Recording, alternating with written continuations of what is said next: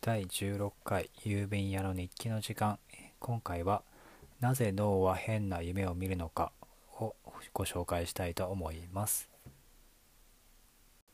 えー、今回ご紹介するのは「なぜ脳は変な夢を見るのか」えー、川出夢文庫というレーベルで出ています、えー、川出書房という会社からですね出ています、えーで、ね、タイトルの通り、えー、なぜ脳は変な夢を見るのかということで夢にフォーカスを当てた本になっています。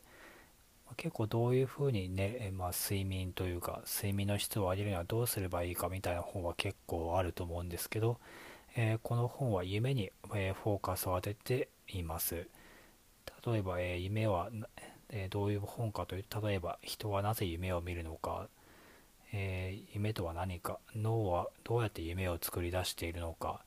あと夢にはどんな効果があるのかといったことについてですね、えー、書いてあります、えー、そしてまず夢ですね、え夢はいつ見るのかというとまあ結構いろんな方は知ってると思うんですがレム睡眠中に見ると言われています。レム睡眠はえっ、と何て言うんでしょうこう体は休んでてでも脳は動いてるようなそういう状態ですね。逆にノンレム睡眠の時は、まあ、脳の方が休んで体が動いてるような。まあ大雑把に言うとそんな形の、えー、分類になっています。でレム睡眠の、えーえー、なんでレム睡眠っていうのかというとそのレム睡眠の時に目がすごい動くんですね。その目の刺激でまあ夢とかのが始まったりするんですけどその目が動くのが、えー、早いので Rapid Eye Movement Rapid Eye Movement REM ですね。その、えー、頭文字の R と E と M を取ってレム睡眠と言っています。でこのレム睡眠を発見したのが、えー、私の中で結構意外な時期というか結構そんな遅いんだなと思ってそれが1950年頃だいたい他の時期だの発見でいうと例えば遺伝子が二重らせんということが発見されてたりあと AI ですね。人工知能の AI を初めてこう用語として出てきたダートマス会議だったかその後第一次 AI ブームが始まるんですけどそういった時期,、えー、時期と同じような時期に、えー、このレム睡眠っていうのを発見されています、えー、結構私にとってこれは意外でした。で、えー、その夢を見る理由の一つが、えー、自分の危機的な状況をシミュレーションするためと言われています。まあ、夢を見る夢を何で見るのかっていうと、まあ、例えば進化論的に考える夢を見ると生き延びやすいっていうことが考えられるわけでそうすると、まあ、夢で自分の危機的な状況をシミュレーションしておけば、まあ、実際に現実で夢を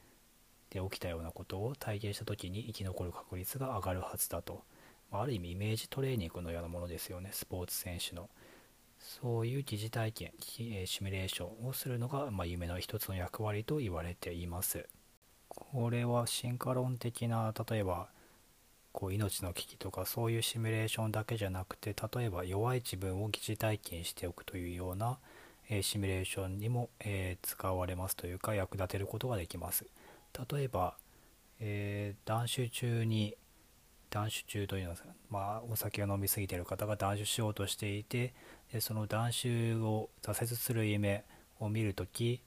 見てそれの夢を覚えているときはその断酒実際の現実では断酒できる確率が上がるっていう研究結果もあります、まあ、つまり弱い自分のが挫折した時そういう時にどういう感情があるかっていうのを多分しっかりそうやって体験実感することでまあ、実際現実にこうお酒を飲めるようなタイミングで、えー、実際には飲まないようにすることができるというふうに考えられます。まあ、夢ってすごいリアルに感情とかを味わうことが結構できますからでその感情を覚えておけば、えー、まあ、自分なんていうんでしょうねそういう実際にそういうシチュエーションになった時に回避することができるというふうに、えー、研究結果とか考察はされています。他にも夢の効果、まあ、副次的な効果とも言いますけど有名なのがアイディアが出ることですね。例えばアイディアの種が生まれるとかそういうのがあります。例えばビートルズのポール・マッカートニーがイエスタデーを作った、えー、でしょうきっかけじゃないです。かきっかけがきっかけですね。きっかけは夢の中で生まれました。夢の中の音楽をそのまま再現しようとして確かに最初に何かどこかで聴いた音楽だと思って人に聞いてみたら全く知らないような音楽で実はこれは全く新しい音楽だったっていうのはそれを元に作曲したのがイエスタデーです。名曲ですよね。でこういうなんでしょうアイデアが生まれやすいのはこう夢の効果です。でこうした話をえっ、ー、と明日のレシピっていうところで、記事に書いたのでよかったら読んでください。夢というか夢日記という話でちょっと書いています。というちょっと宣伝でした。で夢の副次的効果のこのアイデアが出るっていうのはやっぱりアイデアっていうのは既存の要素の新しい組み合わせっていうふうに言われアイデアはっていうのは既存の要素のその新しい組み合わせと言われていますのでまあこういう夢は理性とか意識が休んでいる状態ですからそういう既存の要素に縛られることがだいぶ少なくなるんです既存の要素が既存の領域に縛られないで新しい領域に持っていけるようなそういう状態に夢はなりやすいと。だからアイデアが生まれやすいんですね。はい。ということで、えー、今回ご紹介したのはなぜ脳は変な夢を見るのかでした、えー、ちょっと残念ながら Kindle の方にはないんで Amazon とかまあ本屋とか書店で探してみてください。それでは今回はここで失礼したいと思います。ここまでお聴きいただきありがとうございました。郵便屋でした。